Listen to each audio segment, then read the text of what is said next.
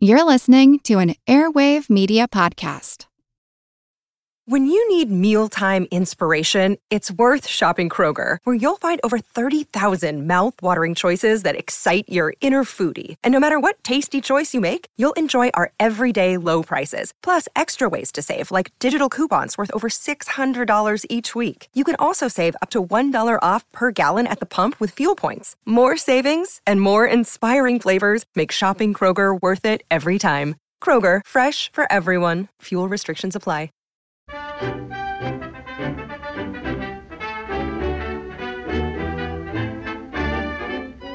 Hello and glorious greetings to all of you out there. Welcome along to another edition of Attaboy Clarence. Yes, I'm here to peck away at your threadbare sanity again, so my apologies.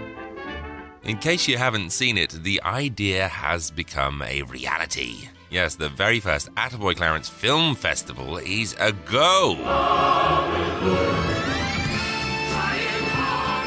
It's all online, all free to access. Two days of online movie and entertainment screenings, and all accessible from the comfort of your own homes.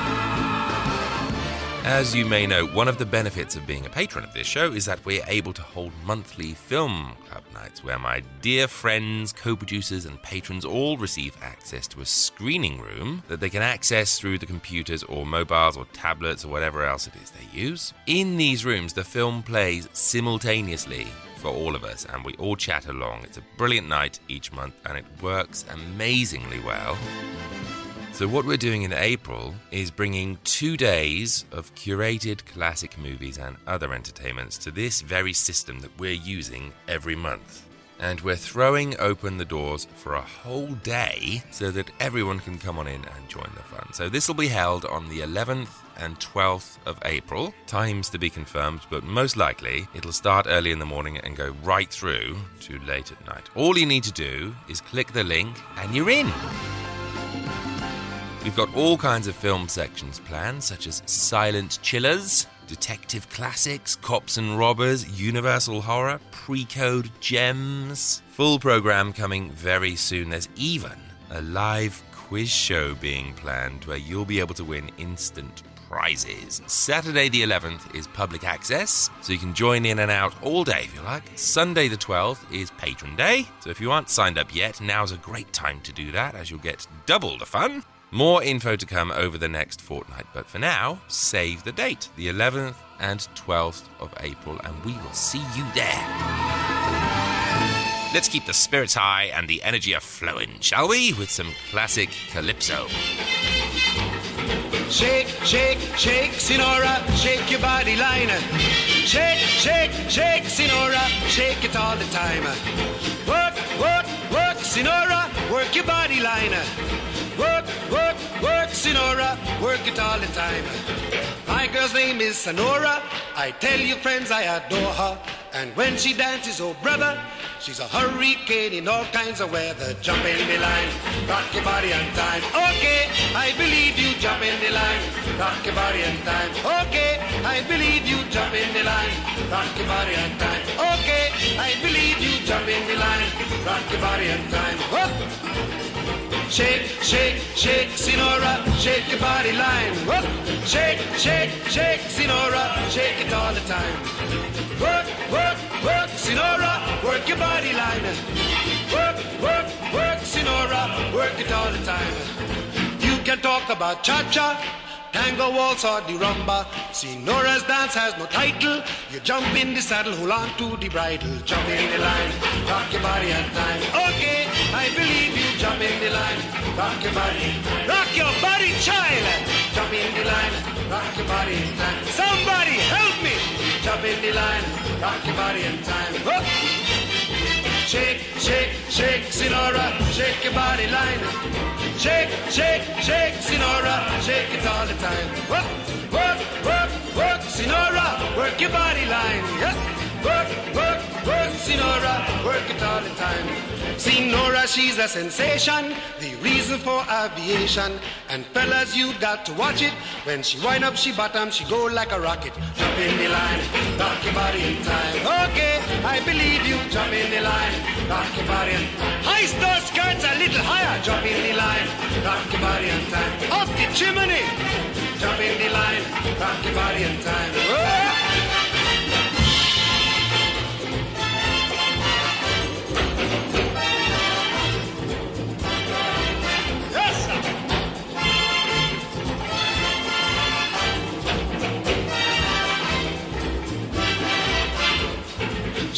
Shake, shake, Senora. Shake your body line. Work, work, work, Senora. Work it all the time. Dance, dance, dance, Senora. Dance it all the time. Work, work, work, Senora. Work it all the time. Senora dances calypso. Left to right is the tempo. And when she gets the sensation, she go up in the air, come down in slow motion. Jump in the line, rock your body in time. Okay, I believe you. Jump in the line, rock your body in time. Somebody help me. Jump in the line, rock your body in time. Okay, I believe you. Jump in the line, rock your body in time. Oh! Shake, shake, shake, Senora, shake your body line. Shake, shake, shake, Senora, shake it all the time. Work, work, work, Senora. Somebody got an A in their math test. That was Harry Belafonte with Jump in the Line. Now, for those of you in the market for a tale of daring do, but with a twist, I can highly recommend an excellent thriller I watched last week, I See a Dark Stranger from 1946, starring Deborah Kerr, Trevor Howard, Raymond Huntley, and Michael Howard. Below the main names, you also have a gallery of British greats, including Joan Hickson, who may well have been in every British movie ever made. The investigation is ongoing. You also have Torin Thatcher, Katie Johnson, even David Tomlinson pops up in there. You'll know him best as Mr. Banks in Mary Poppins. An Isle of Man signpost outside a French town. That's odd. But we've started this tale at the wrong moment. It really began much earlier. It's the story of a very strange little character named Bridie Quilty. Anyway, on to the plot. And it's a weird one, but stick with me. Deborah Kerr plays Bridie Quilty. Bridie McMahon. Yes, there's no one Irisher than Bridie Quilty. Bridie McMahon. That is until you hear her accent. Don't you dare bang the table at me, Terence Delaney. I've told you so I have till I'm nearly done with talking. The day I'm 21, I said, and I come by me inheritance, I'll take the 1042 from Glenderry Station, I said, to travel to Dublin. And that's exactly what I'm doing. Scottish Deborah Kerr there, being Irish Bridie Quilty. Anyway, Bridie has spent her entire life listening to her father talk of how rotten the English are, and so when she comes of age, she decides to turn this resentment into action by travelling off to Dublin in order to do all she can to derail British war efforts. I want you to get me into the Irish Republican Army. I beg your pardon. I want to join the IRA, please. I want to fight against the English the way yourself and father did. She's quickly snapped up by visiting Nazi spy Miller, played by Raymond Huntley, who's been sent to Dublin to free a Nazi spy from prison. With the alluring British hating Bridie Bridie McMahon. on his side, how can he fail? Well, They're taking Bryce to London on the 9.15 on Tuesday evening. Tuesday. They allow half an hour from the prison to the station, arriving 20 minutes before the train. He wasn't suspicious? No. Asked me what evening I could get off. Said he couldn't manage Tuesday, and then told me the rest. A bit here and a bit there. You did better than I expected.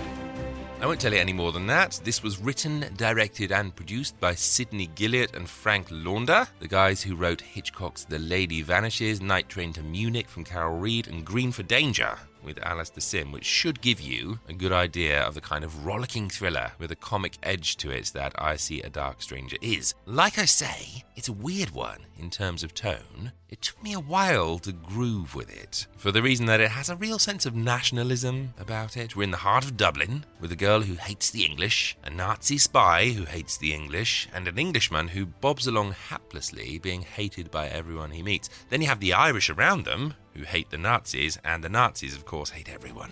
And so the whole plot, the whole plot, relies on how much each nation hates the other and who will stop hating who first and do the right thing.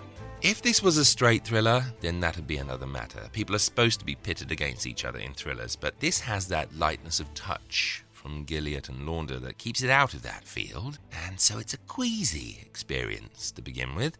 That said, it does find its feet quite quickly, and once it's off, it becomes a fairly breathless little thrill ride. I especially like the places it decides to go to later.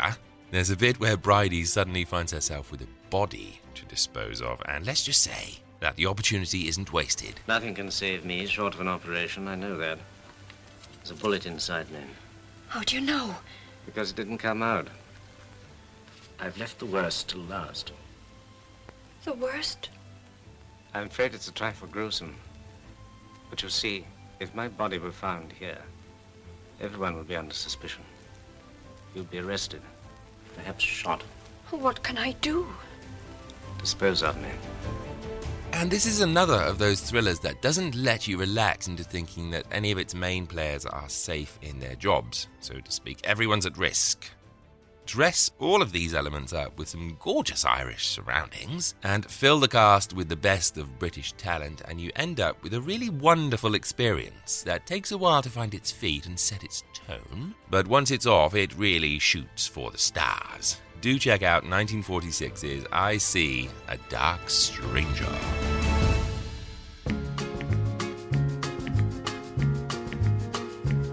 It's knowing that your door is always open and your path is free to walk.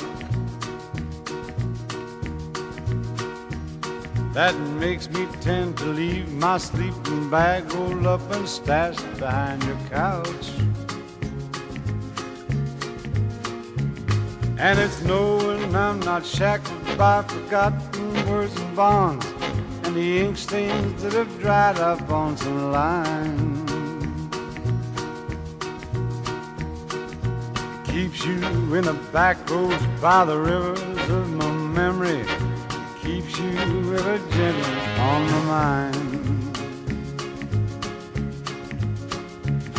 It's not clinging to the rocks and ivy planted on the columns now that binds me. Something that somebody said because they thought we fit together walking. It's just knowing that the world will not be cursing nor forgiving when I walk along some railroad track and find moving on a back road by the rivers of my memory, and for hours you're just gentle on my mind. Well, I dip my cup of soup back from the gurgling, crackling train yard. My beard a rough and coal pile and a dirty hat pulled low across my face. Cupped hands round a tin can, I pretend I'll hold it to my breast and find that you're waving from the black road by the river of my memory, ever smiling, ever gentle on my mind.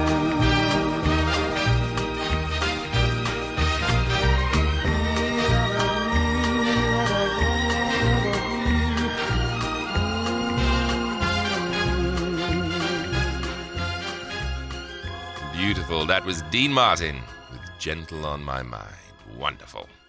Now, some of you might be stuck indoors with family members who rub you up the wrong way for a few weeks. They might be demanding so and so's, and they might make your life a misery for a while, but thank your lucky stars that you aren't trapped inside a house with Sheridan Whiteside in 1942's The Man Who Came to Dinner.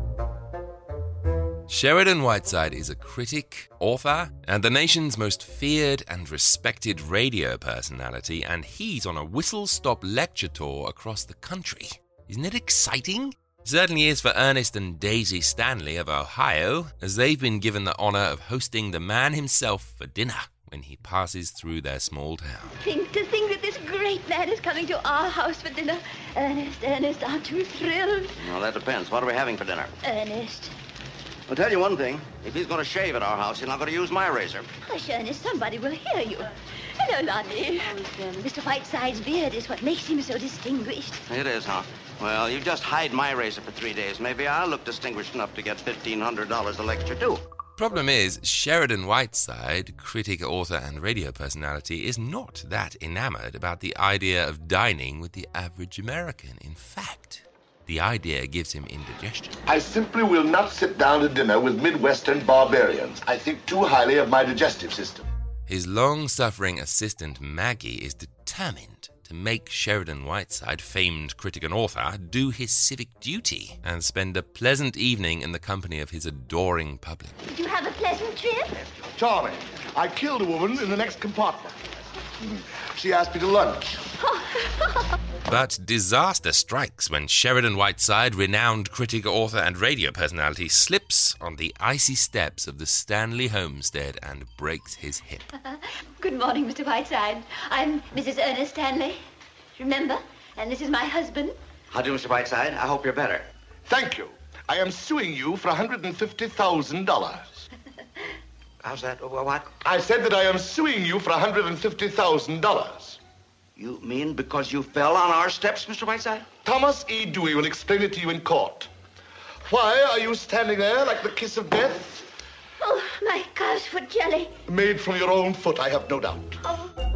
There's nothing for it. Sheridan Whiteside will have to stay where he is. Stay put completely in the home of Mr. and Mrs. Stanley, their children, and the many small town folks who drift through their lives from day to day. But what no one, no one could have realized is that Sheridan Whiteside is a huge asshole. Well, what do you want now, Miss Stomach Pump?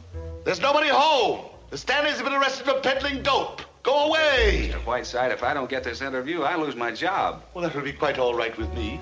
My great aunt Jennifer ate a whole box of candy every day of her life. She lived to be 102, and when she'd been dead three days, she looked better than you do now. Doesn't that bird brain of yours ever function? He must be very happy. There's an octopus at the door. Good, bring him in. Now I'll have somebody intelligent to talk to in the evening. What's the matter, dear? Cat got your tongue? Don't look at me with those great cow eyes, you simpering Sappho. Now, what would be the very best news that I could possibly bring you? You have hydrophobia. Yes. And you'd better tell Sarah to order a couple of dozen lobsters. Yes, sir. I don't suppose there's any whale blubber in this town. Uh, good evening. Oh, yes, there is. Well, suppose I wait a little while. Uh, I'll wait a little while. Dr. Bradley is the greatest living argument for mercy killing. Mr. Whiteside, I can only be in one place at a time. Well, that's very fortunate for this community. There's your setup, and what a setup! Small town family with hearts of gold are forced to endure the company of acerbic, snarky, and very grumpy celebrity. Or should that be the other way around? Mr. Whiteside, I want to talk to you. I've stood all I'm going to stand. Ignore the interruption. For the past ten days, we haven't been able to call our souls our own. We haven't had a meal in this dining room once. I came home last week and found convicts sitting at my dinner table, drain pipe murderers, and now. Now, Ernest. Please.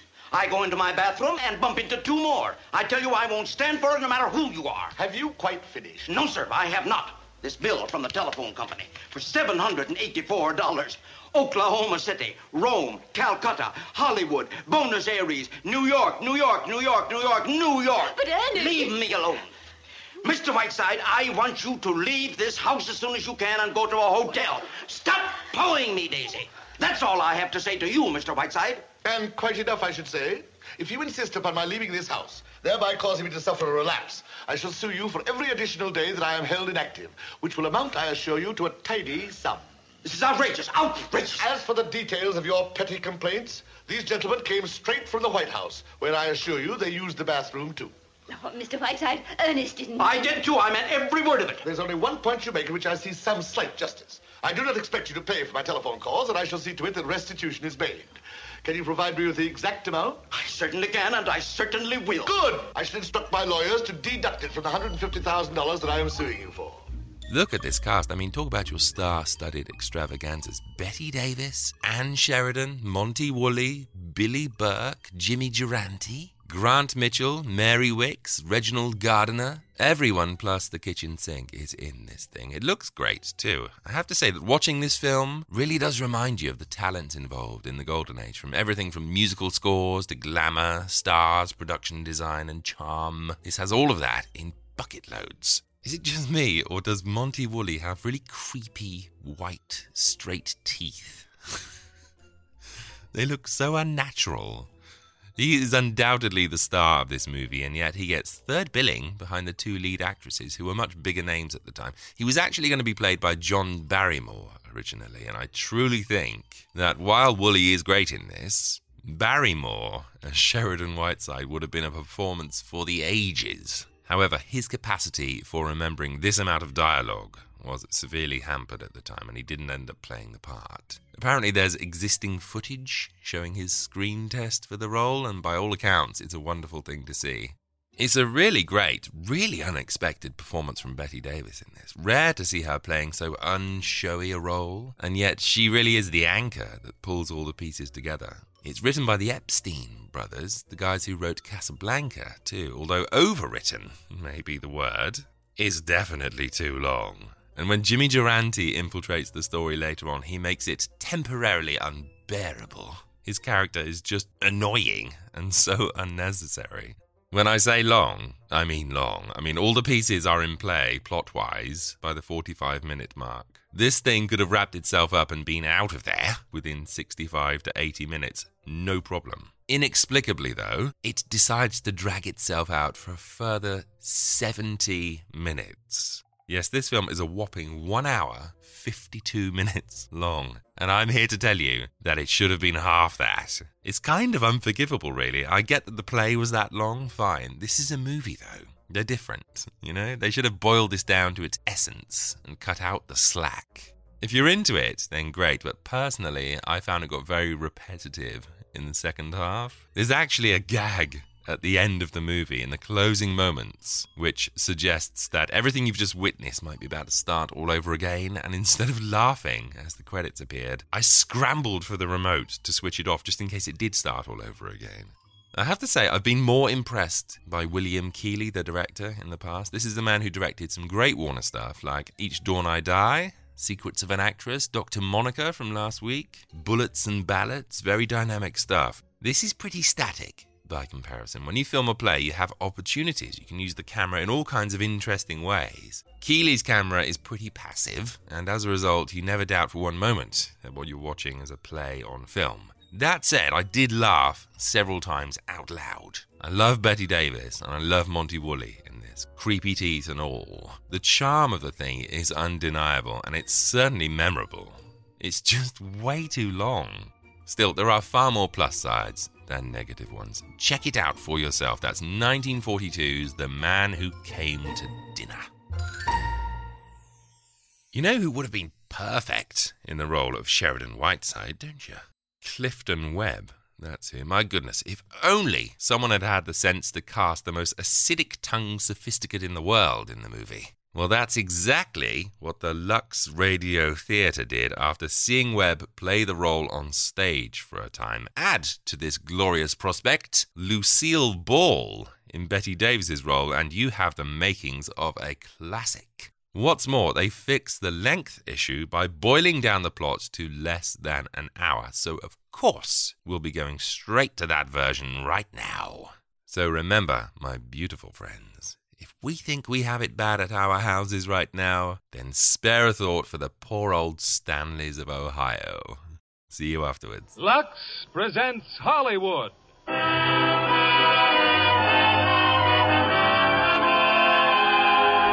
Lever Brothers Company, the makers of Lux Flakes, bring you the Lux Radio Theater, starring Clifton Webb and Lucille Ball in The Man Who Came to Dinner. Ladies and gentlemen, your producer, Mr. William Keighley.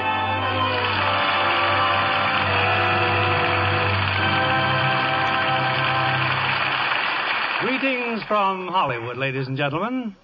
Some time ago, the famous team of George S. Kaufman and Moss Hart decided to write a comedy about a certain individual they called Sheridan Whiteside. So they began supposing. Suppose this eccentric character were to visit someone's home for dinner. And suppose he fell down the steps and, uh, well, there you are. They had the so-called gimmick for their plot. The play born that day they named The Man Who Came to Dinner. It had a long run on Broadway, and later I had the pleasure of directing the screen success. In casting the part of Sheridan Whiteside, the problem is to find an actor who can at once be uh, charming and detestable, In short, a genius like Clifton Webb, who played the part for two years on the stage. And co-starring with him is a vivacious young lady who has quite a flair for comedy herself, Miss Lucille Ball. When a man brings guests to dinner, the average housewife is sure to think of those extra dishes to wash. But with Lux Flakes as a permanent member of the household, well, it isn't quite so discouraging. Unexpected guests are far more popular when Lux does the work. And now, here's the man who came to dinner, starring Clifton Webb as Sheridan Whiteside and Lucille Ball as Maggie.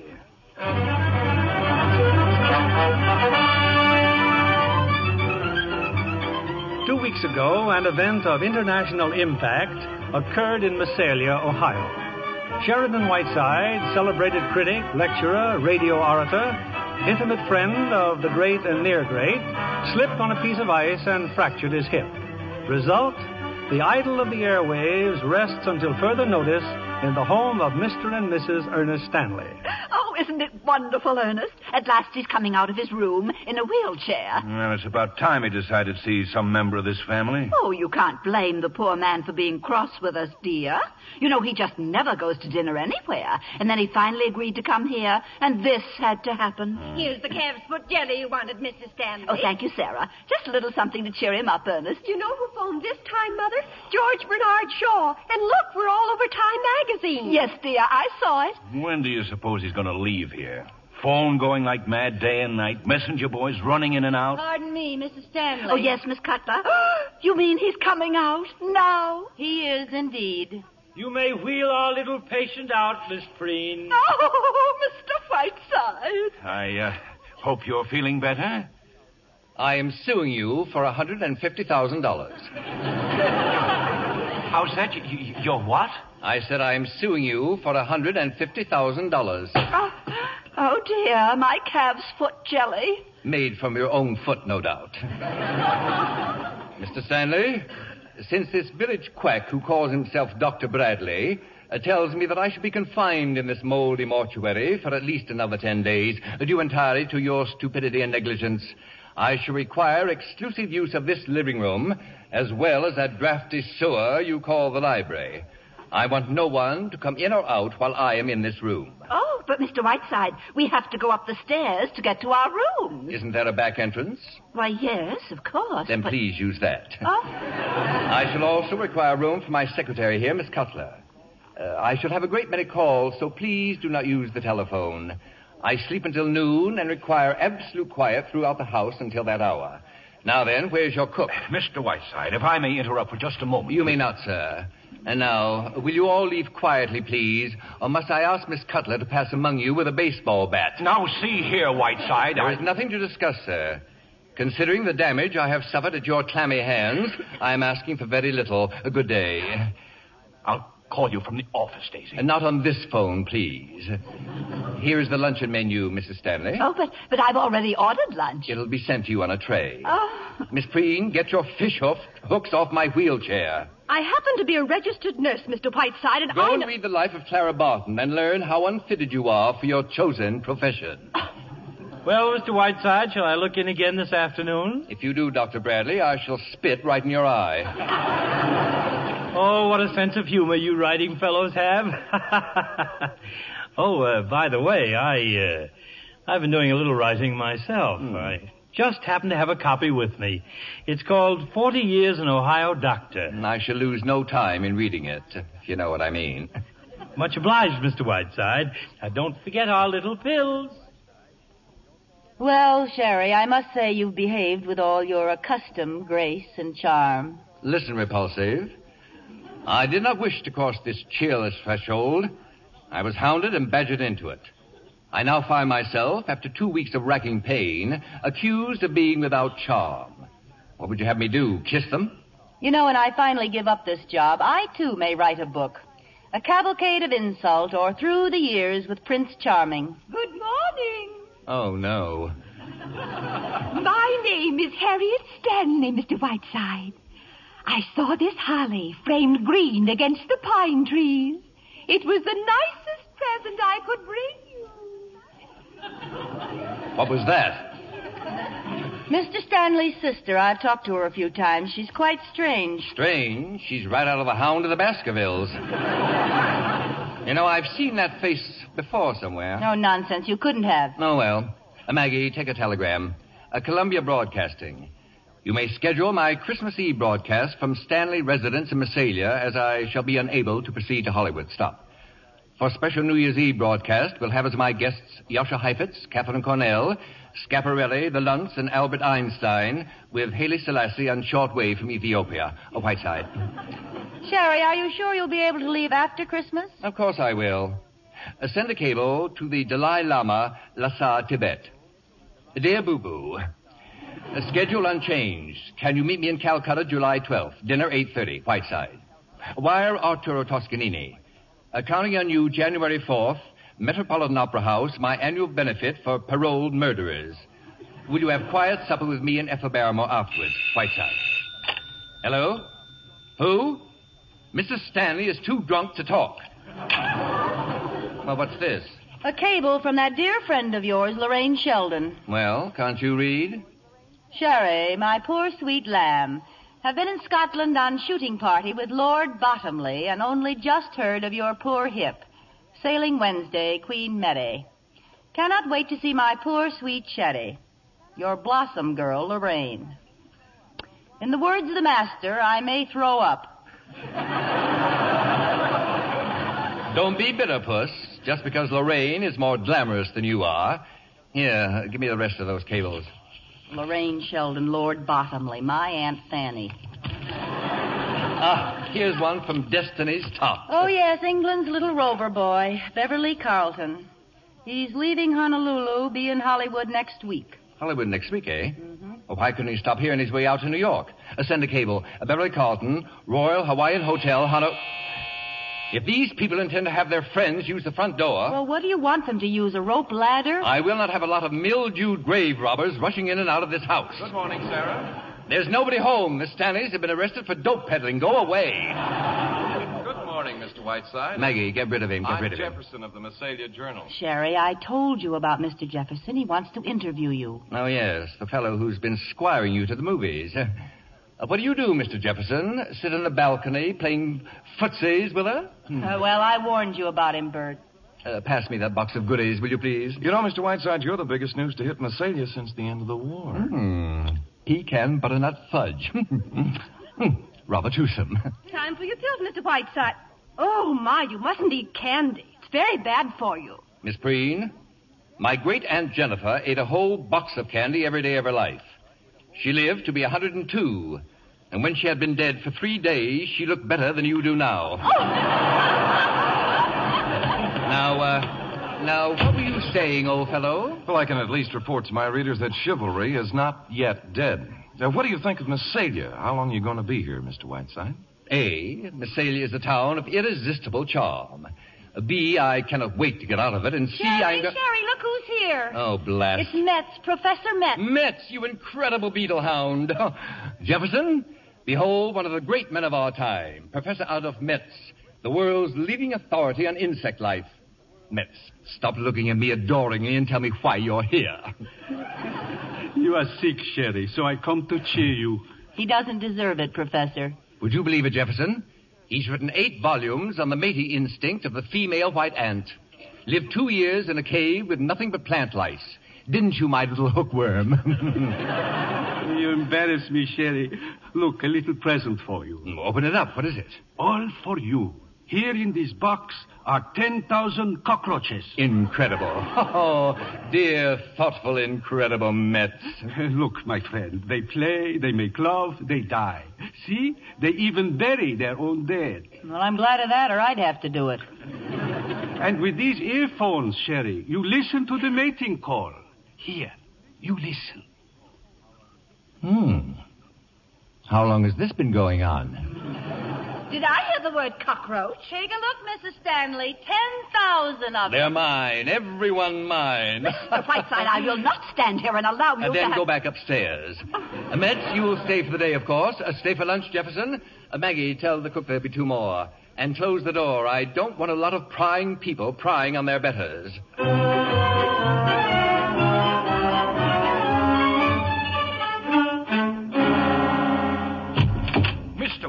I want to talk to you. I am busy, Mr. Stanley. I'm listening to my cockroaches.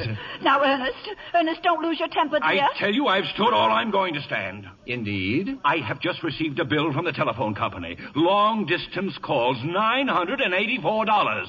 Mr. Whiteside, I realize you're a distinguished man of letters. Oh, yes, of course, we both do. Please.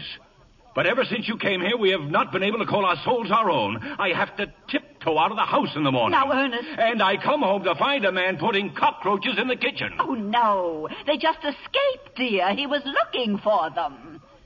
Have you quite finished? No. I go down to the cellar this morning and trip over an octopus that William Beebe sent you.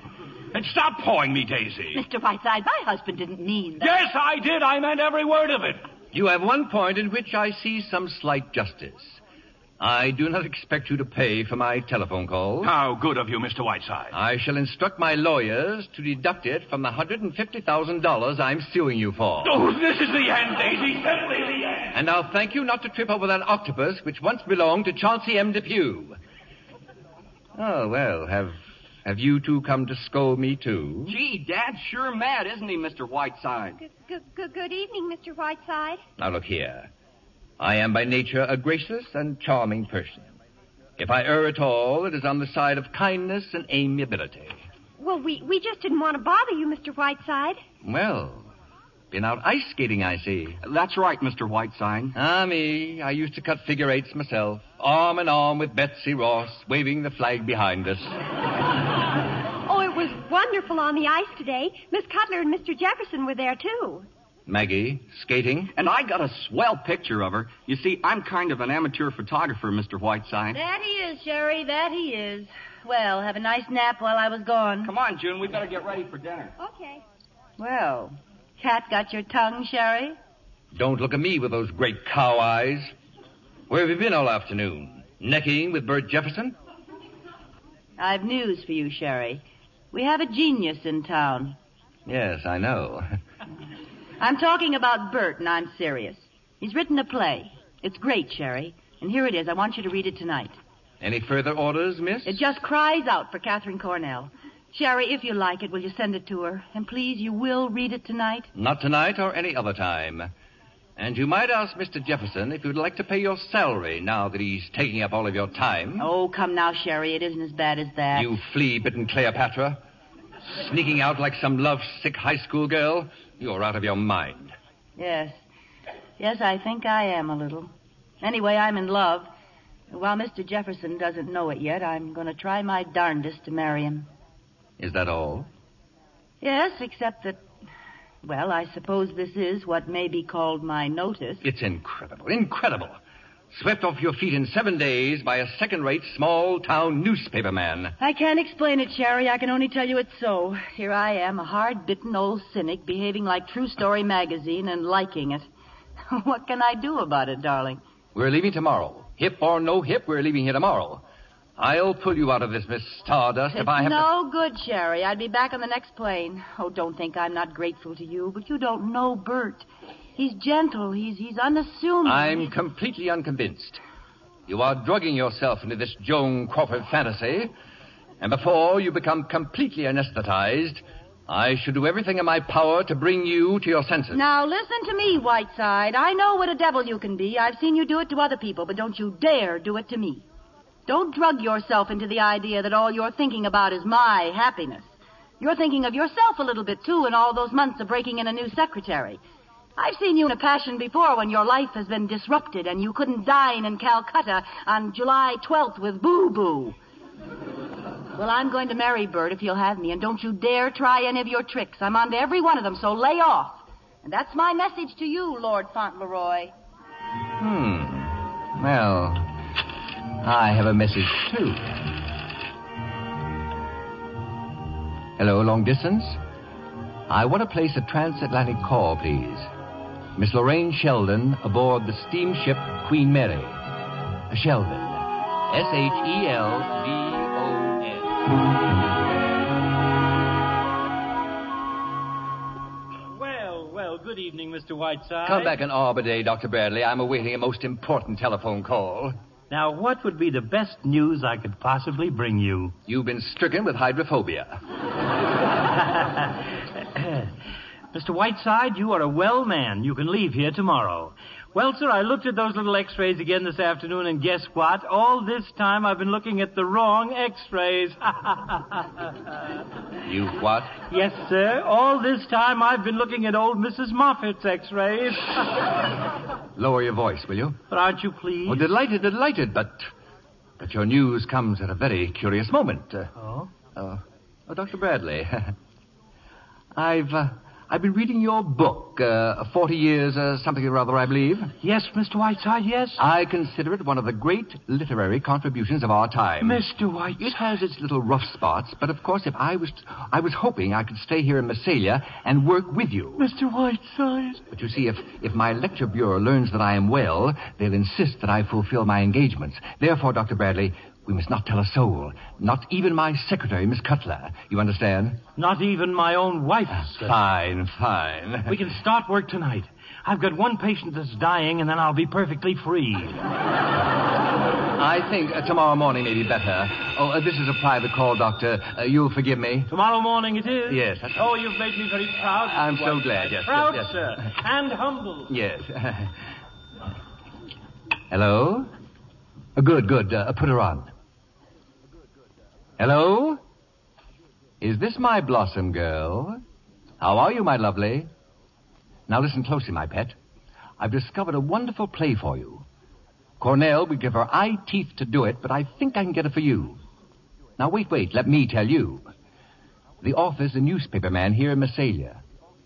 No, he's young and just your dish, my dear. Now, it, uh, it may take a little doing, but uh, you're the girl who can do it. Isn't that exciting, my pet? Yes, yes, that's right. Now, look, look. Don't send any messages. Just get here. Yes, that's right. Goodbye, my blossom. Well, Miss Geraldine Preen. My, but you look radiant this evening. What? Oh, Mr. Whiteside, at times I. Well, I simply don't understand you. May I see you a moment, Sherry? Of course, Maggie dear. We're just taking our little pills. Sherry, I'm sorry for what I said before. We all lose our tempers now and then. I promised to have dinner with Bert and go to a movie, but we'll come back and play cribbage with you instead. Fine, fine. And we'll see you soon, Sherry, dear. No hurry, pet. No hurry. I just a little wabbit in the sunshine. I just the it's a little wabbit in the rain.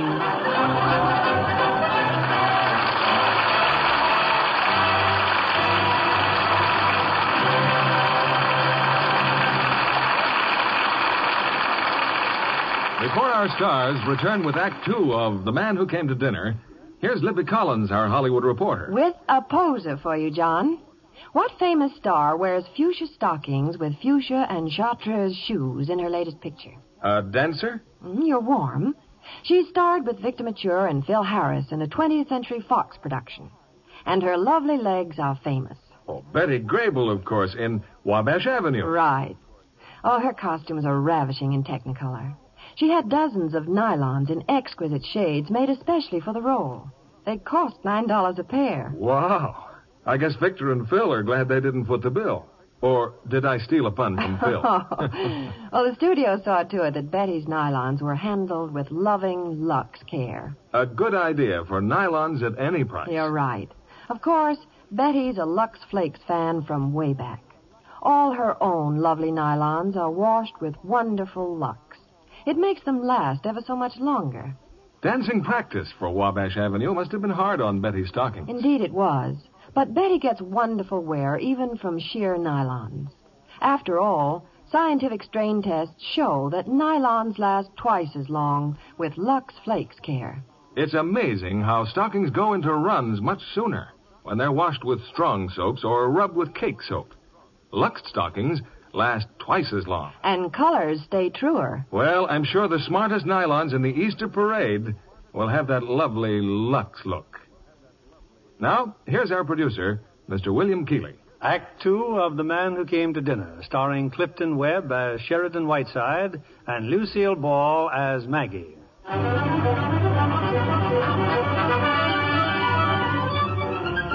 Well, Maggie's in love. But Sheridan Whiteside hasn't the slightest intention of losing a very valuable secretary. He's counting on a real expert to break up the romance, Lorraine Sheldon, due in Mesalia today, the day before Christmas. Just look at these Christmas presents, Miss Cutler, all for Mr. Whiteside. Well, Sarah, you see, Christmas is Mr. Whiteside's personal property. He invented it, and it belongs to him. My lands from Shirley Temple, Mr. Belvedere, gorgeous George. And Mr. Whiteside's tree is so beautiful, too. Mr. and Mrs. Stanley had to put their Christmas tree in their bedroom, you know. They can hardly undress at night. What's this one, Miss Cutler? That's from his sponsor, Sarah, a full year's supply of cream of mush. And he'll give it right back to them over the air. The things he finds time to do. Yes, he certainly sticks his nose into everything. Miss Cutler, you haven't seen the family, have you? Aren't they upstairs? Well, I mean the young ones. Nobody seems to know where they went after Mr. Whiteside talked to them. Oh, Christmas shopping, probably. Well, if I'm going downtown, I'd better let him know. Sherry, may I come in? Come in, Elsie Dinsmore. That must have been quite a session you had, Sherry, with the Stanley heirs. What did they want? Good sound advice, Madam Butterfly. And they came to the right place for it. You know, June thinks she's in love with some fellow in her father's factory. He's a labor agitator, Sherry. She admits it. And Richard, well, he wants to quit high school and go around the world. Really? Sherry, you didn't agree with. Oh, well. Since you don't need me, I'm going downtown to meet Bert. You're free to go as come as you please, dear. The radio men may get here before I'm back. Better start cutting the script, Sherry. What time does Beverly Carlton arrive? Shortly, I hope. Staying over? No, no, he has to go on to New York. I won't be long, Sherry. Another package for you, Mr. Whiteside. Only it's a crate, Mr. Whiteside, with an expressman. Come in, my good man. A crate, eh? Some kind of animal, Mr. Whiteside. The label says it's from. from Admiral Richard E. Byrd. Why, they're penguins. Oh, look at them in there, Sarah. Directions for feeding are right on top. It says to be fed only whale blubber, eels, and cracked lobster. They got seven up this morning and liked it. Just look at the little fellows. How are you, my pretties? Uh, Sarah, you better order a couple of dozen lobsters. I don't suppose there's any whale blubber in Mesalia. Well, well, Merry Christmas. Oh, yes, there is. uh, take the crate, Sarah, and open those slats a little. They seem so crowded in there. You bet, Mr. Whiteside. Mr. Whiteside, it's been a full week now. My book. When are we going to start on my book? Mr. Whiteside, they're getting out of the crate. Uh, doctor, will you go in there and capture them, please? Cockroaches again? No, uh, penguins, four of them. Oh, and uh, uh, try to amuse them, uh, please, until I come in. Who is it, Sarah? Who's at the door? Sherry, Sherry, my sweet. Lorraine, my blossom girl. Darling, look at that poor, sweet, tortured face. Let me kiss it. How drawn you are. Sherry, my sweet, I could cry. all right, all right. You've made a very nice entrance, dear. Now just relax. But, Sherry, darling, I've been so worried in seeing you in this wheelchair. It happens to be the most comfortable chair in the house. Now, uh, take off that skunk and tell me everything. Darling, I'm so relieved you look perfectly wonderful. I just dashed through New York. Now, don't be coy, Blossom Girl. I want to know all about you and that splendid, splendid bit of English mutton, Lord Bottomley. Uh, Have you hooked him? Sherry, dear, you're dreadful. By the way, has he had his teeth fixed yet? Sherry, really. Cedric may not be brilliant, but he's rather sweet, poor lamb. and He's very fond of me, and he does represent a kind of English way of living that I like. So don't be surprised if I am Lady Bottomley before very long. Lady Bottomley. Hmm.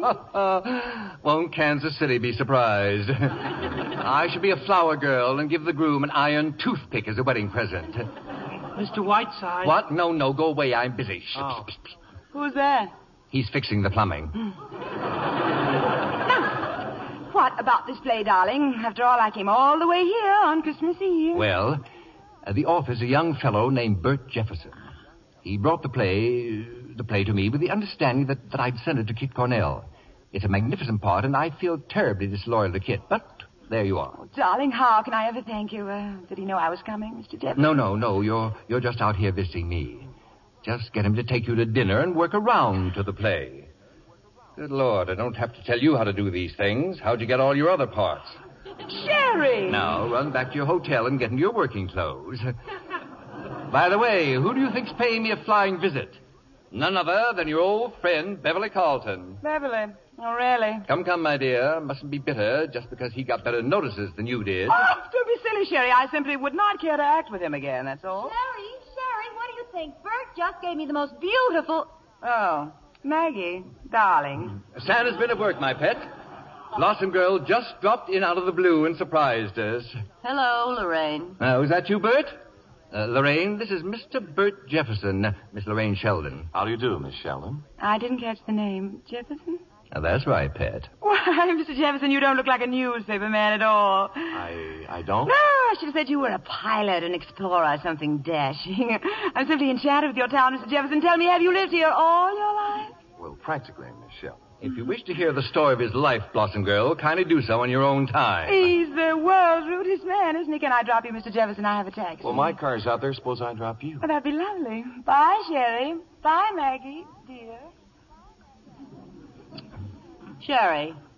Sherry, I want to talk to you. Hmm? Oh, yes, yes, the broadcast. Uh, four minutes to cut, you said? Quite a surprise, wasn't it, her dropping in? Yeah, yes, yes, it was. Now, come on, Maggie. Come on, get to work. How long is she going to stay? Oh, I don't know. A few days. Now, look here, Maggie. Just because a friend of mine happens to come out to spend Christmas got with some me. more company, Mr. Whiteside. He's a foreigner. Steady, my dear, and a magpie. Beverly! Come in here, you Piccadilly pen pusher, and gaze upon a soul in agony. Don't tell me how you are, Sherry, dear. I want none of the tiresome details. I have only a little time, so the conversation will be entirely about me, and I shall love it. Maggie, dear, say something beautiful to me. Hi. As for you, Sherry, without going into mountains of self-pity, how are you? I'm fine, you presumptuous cockney.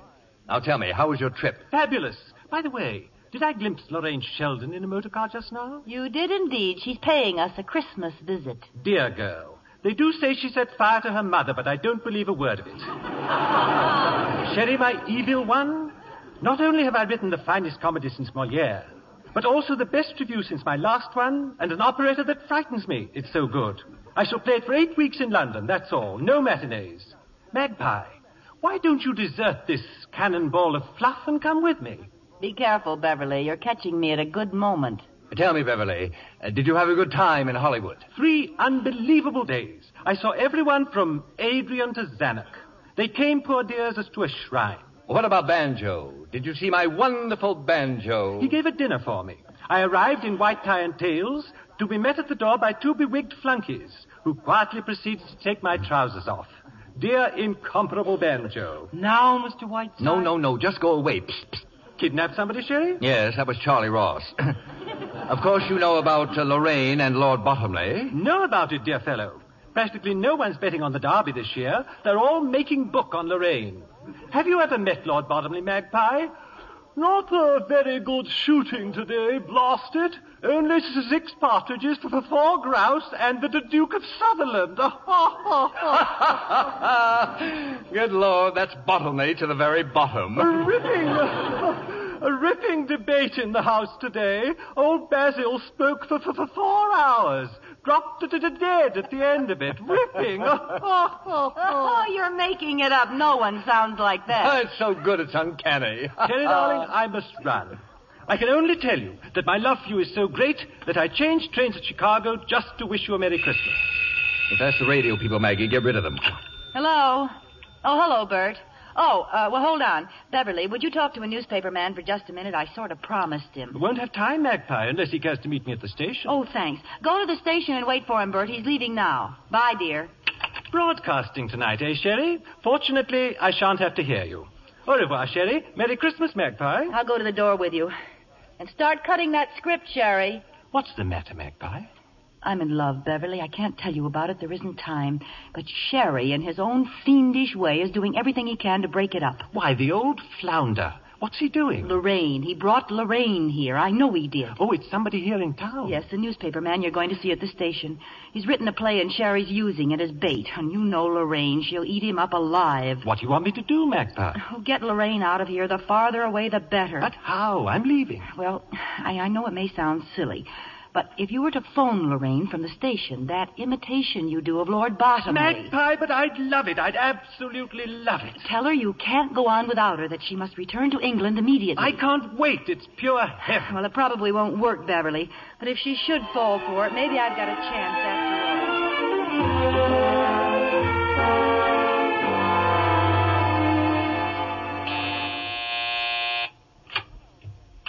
all. Oh, hello, Lorraine. Hello, dear. Where's Sherry? Inside. He goes on the air in a few minutes. That's quite a gown, Lorraine. Going anywhere? This? Oh, I just threw on anything at all. Uh, Uh, who does your hair, Maggie? a little French woman named Maggie Cutler comes in every morning. You know, your hair could be so lovely. I always want to get my hands on it.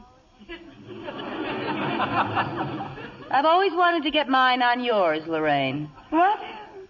Oh, by the way, what time does Beverly get here? He's been and gone. Really? Well, I'm very glad. You know, I was a perfect wreck by the time our play closed. All during that tender love scene, he kept dropping peanut shells down my dress. I would like with him again if I was starving. Excuse me. Hello? Yes? Miss Lorraine Sheldon. Yes, she's here. For me? The operator's getting your party. Transatlantic, London. Transatlantic here? How in the world? Hello? Hello? Cedric? Oh, you darling. Why, what a delightful surprise. Darling, if you don't talk so fast, you won't stutter so.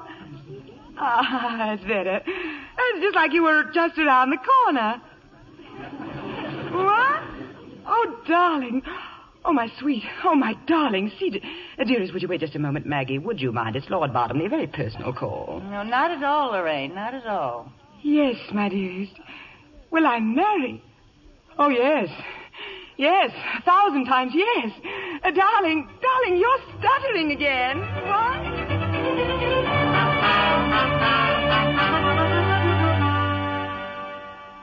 And I think the least you could do, Sherry, is to congratulate her. Lord Bottomley has just asked Lorraine to become Lady Bottomley. Isn't it simply ecstatic? Naturally, I shall have to leave at once. Am I to understand from your girlish squeals that you're about to toss your career into the ash can? Isn't it strange, Harry? Who'd have thought an hour ago that Lorraine would be on her way back to London? Shut your nasty little face. I have a violent headache. Hello, everybody. Say it's snowing outside. Going to have a real old-fashioned Christmas. Why don't you telephone your scoop to the New York Times? Bert, Miss Sheldon has to leave town very suddenly. Isn't that a shame? Oh, no bad news, I hope. Oh, wonderful, enchanting news, Mr. Jefferson. Hmm.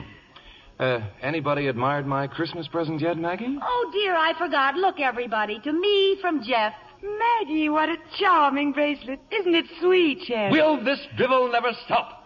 My head is bursting. Why don't you mix us a drink, Bert? We'll celebrate Lorraine's good news. Fine, fine. Oh, by the way, I had a two-minute interview with Beverly Carlton. He's quite a guy, Mr. Whiteside. Uh, just run along, Bert, and fix I the was drink. lucky to even get two minutes. He was in a phone booth most of the time. Phone booth? You'll find the liquor in the pantry, Bert, down that way. Couldn't hear a word he was saying, Mr. Whiteside, but from the faces he was making, it looked like a scene from one of his plays. So Mr. Carlton was in a telephone booth at the station. I didn't think he'd ever come out. Bert, will you please? Uh, yes, and uh, make mine a double, will you, Jefferson? My headache seems to have suddenly disappeared. Come along, Maggie. Better show me where the pantry is. Good old Bert. He couldn't hear what he was saying, but from the faces he was making. Oh, Sherry, what is this? What's going on here? Blossom girl, you have just played the greatest love scene of your career with your old chum, Beverly Carlton. That's not true. I was talking to Cedric. What do you mean? I mean, that was Beverly you poured your girlish heart out to, not Lord Bottomley. You've heard him do Lord Bottomley before, haven't you, dear? Yes, yes, of course. But why would he do, want to do such a thing? This is one of the most. oh, no. No, the cad, the absolute unutterable cad, the dirty, rotten louse. Why, I'll take. Steady, Blossom, steady. Don't you realize I won't ever be able to show my face in England again? But why? Why would he do this to me? It doesn't make sense. It... Maggie. Yes, Lorraine? I think I'm beginning to understand everything. Yes, Maggie. That's a very charming bracelet Mr. Jefferson gave you, isn't it, dear? Has something upset you, dear? And to think that I nearly went back to work. Wild horses couldn't drag me out of here now, Maggie. We're almost ready, Mr. Whiteside. On the air in two minutes. Oh, who is he? Just what on the radio, Better man, check that Blossom. mic again, Harry. Uh, here comes the Jefferson special. Uh, Have we time? Oh, I'm sure we have, Mr. Jefferson. I'm not leaving after all. My plans are changed. Oh, it's fine. And I hear you've written a simply marvelous play, Mr. Jefferson. I want you to read it to me tonight. We'll go back to the hotel right after dinner. Why, I'd, uh, I'd be delighted. Maggie! Why, I'll bet you arranged this whole thing. Well, it's the finest Christmas present you could give me. Yes, I thought you'd like it. Oh, it's no use. I'm getting out of here. Is he in there? Is Whiteside in there? Not now, Mr. Stanley. I'm about to go on the air. Whiteside. My son has just run off on a freighter. He says he's going around the world to take photographs. And my daughter's eloped with a with an anarchist. I know he is, and they both say that you that you told them to do it. Quiet, please. Fifteen seconds. How Mr. dare Whiteside. you? This is the most outrageous thing I've ever. Oh, I see you're still busy. Without a doubt, you are the most impossible man I've ever heard of in my For life. heaven's sake, Coming quiet! Scott, stand by. Oh, thanks, Harry. Quiet, please. Good evening, everybody. Cream of Mush brings you Sheridan Whiteside. This is Whiteside speaking. On this eve of eves, when my own heart is overflowing with love and kindness, oh, I think it is most fitting to tell you once again the story of that still and lustrous night, nigh unto two thousand years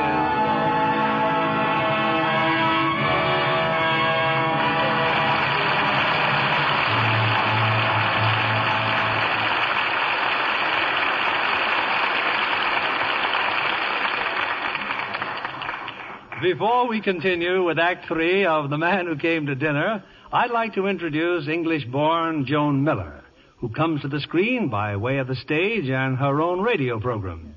How does it feel to be a guest instead of an MC, Joan? Wonderful, Mr. Keighley.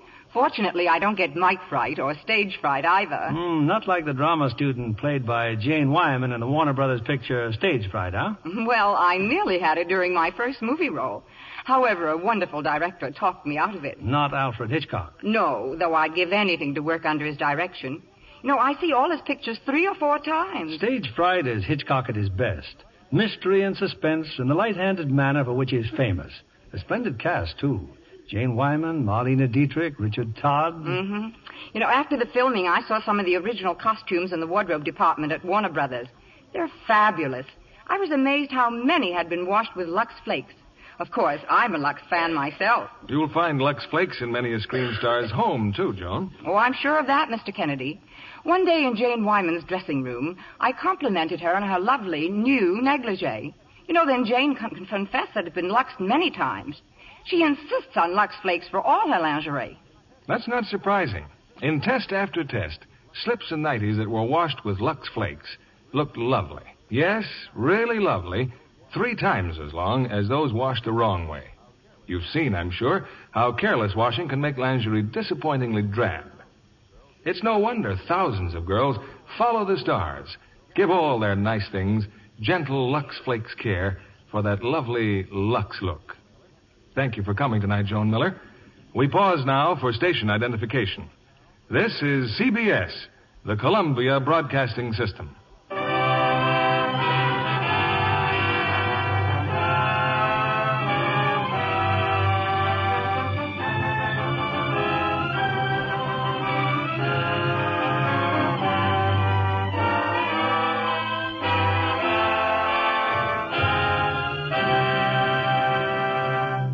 Curtain rises on Act Three of The Man Who Came to Dinner, starring Clifton Webb as Sheridan Whiteside and Lucille Ball as Maggie.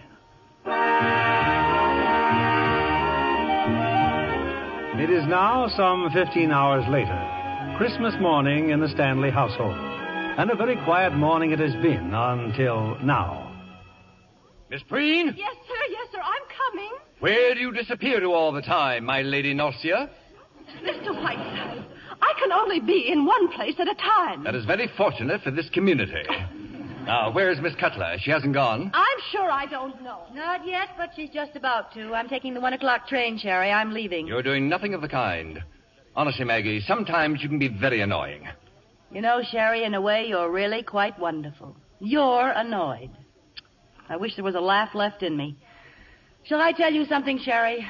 I think you are a selfish, petty egomaniac who would see his mother burned at the stake if that was the only way he could light a cigarette. I think you are incapable of any human emotion that goes higher than your stomach, and I was the fool of the world for ever thinking I could trust you. Well, as long as I live, I shall never do anyone a good turn again. I won't ask you to apologize, Maggie, but. Hello, hello. Merry Christmas, everybody. I suppose I'm a little drunk, Maggie, but I can explain everything. Mr. Whiteside, shake hands with a successful playwright. Miss Sheldon thinks my play is wonderful. Isn't that wonderful? Yes, that's just wonderful, Bert. Oh, but there's more. Miss Sheldon says the play needs a, a little bit of fixing, so she's going to take me to a little place she's got in Lake Placid. We'll work on the play together. Isn't that wonderful? Look, Bert, I suggest you tell us all about this later. Now, why don't I you. I thought if I came early, Mr. Whiteside, we could. Oh, excuse me. Uh, Dr. Bradley, I think Mr. Jefferson would like some black coffee and a little breakfast. Will you take care of him, please? What about my. Bet you never had champagne for breakfast, did you, Doc? Well, today's the day you got it. Now then, Maggie, I'm willing to forgive your tawdry outburst and uh, talk about this thing calmly. Oh, Sherry, why did you do it? Why did you do it? Merry Christmas, Miss Cutler. Merry Christmas, Miss Harriet. Merry Christmas, Mr. Whiteside. Dear Miss Harriet, Merry Christmas. I'm afraid I shouldn't be seen talking to you, Mr. Whiteside. My brother is terribly angry at you sending off the children like you did. But I just couldn't resist asking you. Did you like my Christmas present? Oh, forgive me, I haven't opened it. Oh, but it's right here, Mr. Whiteside. Wouldn't you like to open it now? Of course. A photograph. Why, it, it's lovely, Miss Harriet. I was 22 when that was taken. Well, I, I should be late for church. Goodbye. Goodbye. Goodbye. I love you badly, Marilyn. Banjo, it's Banjo! Hello, Whiteside. Is it time for this packing? Banjo, put that woman down. That's my nurse, you Under mental my room delinquent. for half an hour, girlie, and bring some rye bread. Oh, Whiteside, I'm here to spend Christmas with you. Give me a kiss. Get away from me, you Hollywood nitwit. How did you get here? Darryl Zanuck loaned me his reindeer. I'm on my way to Nova Scotia, and where's Maggie? Now, where are those wonderful brothers of yours, and how are they, Sloppo and Wacko? And what are you going to Nova Scotia for? I'm sick of Hollywood, and there's a dame in New York I don't want to see, so I figured I'd go to Nova Scotia and get some good salmon. Banjo, I'm very glad you're here. As for Maggie, I'm very annoyed with her, very. She's turned on me like a viper, repaying my affection by behaving like a fishwife. I never believed for a moment she was really in love with him. In love with who? I just got here, remember? Great Scott, I'm telling you. A young newspaper man here in town. Well, what do you know? What kind of a guy is he? All right, shut up and listen, will you? Well? Well, Lorraine Sheldon happened to come out here and visit me. Lorraine here? He's written a play, this young fellow. You can guess the rest. He's going away with Lorraine this afternoon to rewrite. so there you are. Maggie's inside there, crying her eyes out. Wait a minute. I smell a rat, Sherry. All right, all right, but I did it all for Maggie's own good. Oh, sure. You haven't thought of yourself in years. Well, I got Lorraine out here, and I've got to get her away. But, but how? Better be good, Sherry. That Lorraine's no dope. Trouble is, there's so little time. There must be some way out. There must be. I'm too hungry to think. Excuse me while I look for the kitchen. Tell Sarah I said you're mad, but quite harmless, and hurry back. Mr. Whiteside, I have packed my bags. I'm leaving. I'm through. You realize, Miss Preen, that this is completely unprofessional? I do indeed. I am not only walking out on this case, Mr. Whiteside, I am leaving the nursing profession. I became a nurse because all my life I was filled with the idea of serving suffering humanity. After one month with you, Mr. Whiteside, I am now going to work making hydrogen bombs. And what if Florence Nightingale If had... Florence Nightingale had ever nursed you, Mr. Whiteside, she would have married Jack the Ripper instead of founding the Red Cross. Okay, Mrs. Sanders, you're next. Oh, Mr. Whiteside, Mr. Whiteside, we've just found June. Oh, thank heaven, thank heaven. June, my little baby, you're not married, are you? No, Mother, I'm not, and please don't be hysterical. Oh, June, that awful boy, working for your father and trying to blow up the factory. Yes, Mr. Whiteside, your plans for my daughter have gone a trifle awry. As for my son, he's been apprehended in Toledo and will be returned here within the hour. Not having your gift for invective, I cannot tell you what I think of your obnoxious interference in my affairs. But I have now arranged that you will interfere no longer. You may come in, Sheriff. Please call off your bloodhounds, Mr. Stanley, before you strain my patience. These two men have a warrant by which I am able to put you out of this house. And I need hardly add that it will be the greatest moment of my life. And that means bag, baggage, wheelchair, penguins, octopus, and cockroaches. Now I'm going upstairs to smash our radio, so that not even by accident shall I ever hear your voice again. Sure you don't want my autograph, old fellow? You have just 15 minutes, Mr. Whiteside.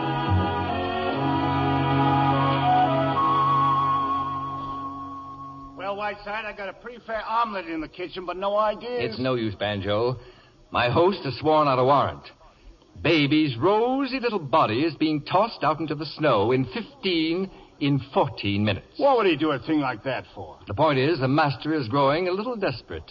Hey, if I knew where Lorraine was, I could get a car and run her over. It wouldn't hurt very much. Banjo. Banjo, for heaven's sake. Wait a minute. Hmm? Is that a taxi outside? Uh, yeah, it's Lorraine. What would happen if I just went out there and slugged her? Get out of here, Banjo.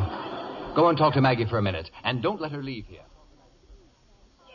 Darling, I was just swept off my feet by the play. And you know, quite apart from anything else, Bert is really a very attractive man. Hmm. Makes it rather a pleasure squaring accounts with little Miss Vitriol. that is not Banjo, is it? Don't tell me he's here. Sweetie Puss, how are you? Very well, thank you. And you, Banjo? Oh, fine, my baby, you're fine. So you feel fine, huh, Lorraine? Yes, of course I do. Excuse me, Sherry. I've been getting your papers in order. Here's a list of all your engagements through March. I'm looking forward so to Lake Placid, Banjo. Bert's the kind of man who'll do all winter sports beautifully. But will he get time? Expressman here, Mr. Whiteside. Another present for you. Good heavens, what is that thing? First it was Penguin's Lady, and now it's this. It's a mummy case from Cairo, Egypt. If there's one thing I need right now, it's an Egyptian mummy case. What's the tag say? Merry Christmas from the Khedive of Egypt. What'd you send him, Grant's tomb? Six minutes, Mr. Whiteside, including that. And who was that man? He announces the time every few minutes. I pay him a small sum. Oh, Mr. Whiteside, are you busy? Oh, no. I've written a new chapter on the left kidney, and I. Oh, pardon me, I didn't know you had.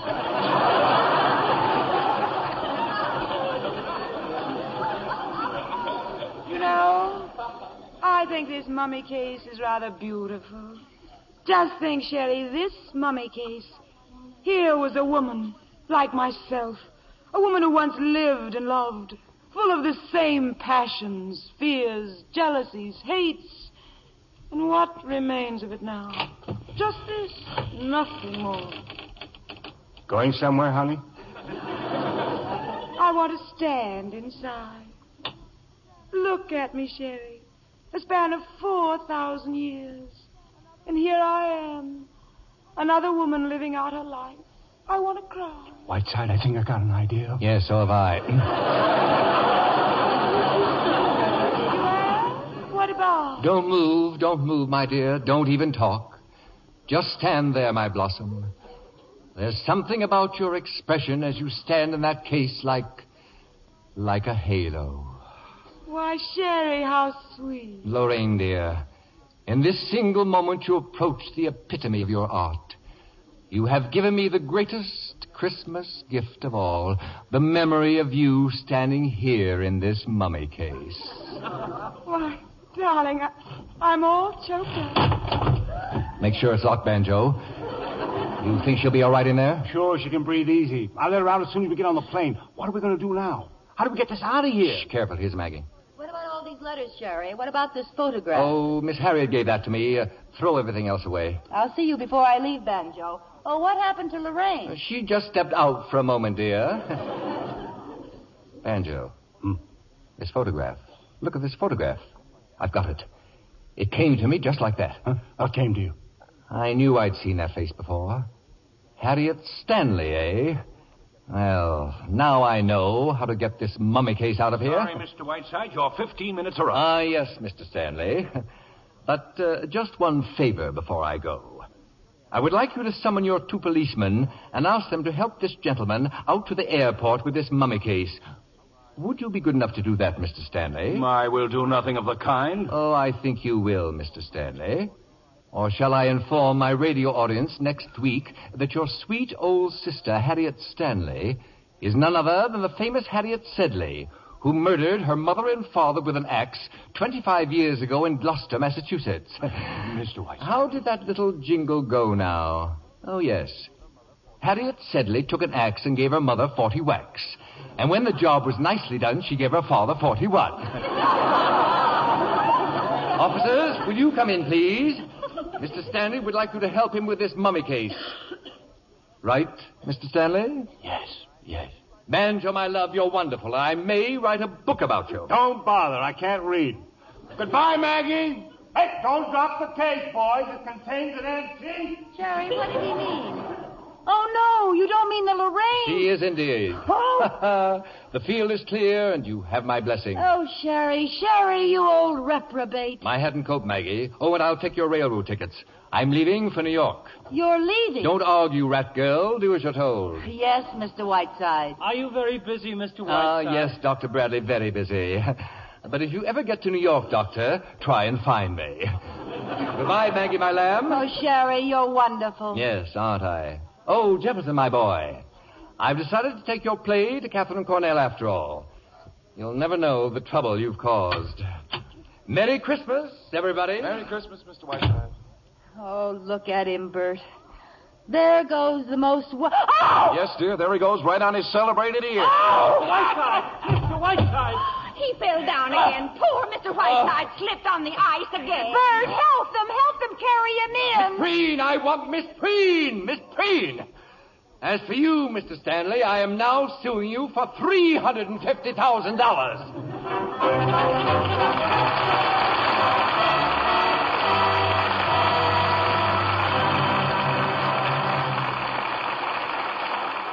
And that was the peerless Clifton Webb and Lucille Ball in The Man Who Came to Dinner for the Lux Radio Theatre.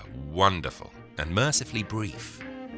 Well, that's kind of all we have time for in this edition. Thank you for joining me. Just a quick heads up if you've been itching to hear the new Secret History of Hollywood series, Cary, which is Cary Grant's life story, then the first preview goes out to patrons in the coming days. I've just recorded it, and the preview is about an hour. So if you're interested and want your first taste, then do make sure you're signed up there. Signing up also gives you instant access to about three or four hundred hours of other bonus audio material, including the recent Attaboy special I did on Tom and Jerry and their history, over 60 Attaboy Clarence bonus shows, including last week's, in which I presented my new old time radio mystery obsession. It's an amazing anthology series of Golden Age mystery thrillers, and it is incredible. You'll also get to come to our monthly film club nights, and of course, you'll get access to both days of next month's Attaboy Clarence Film Festival. For more details, go on over to patreon.com slash attaboysecret or listen on to the end of this show. I'll be back with this show next week, but until then, take extraordinarily good care of yourselves. And bye for now.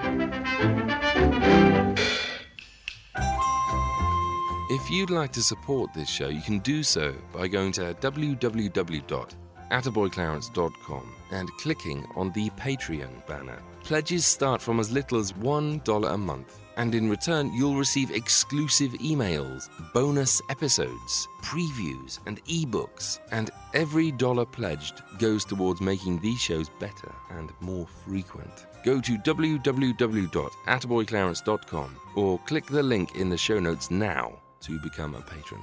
Thank you.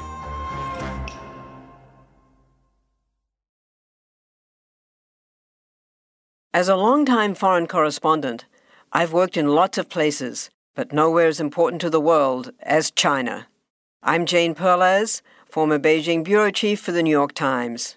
Join me on my new podcast, Face Off US versus China, where I'll take you behind the scenes in the tumultuous US China relationship. Find Face Off wherever you get your podcasts.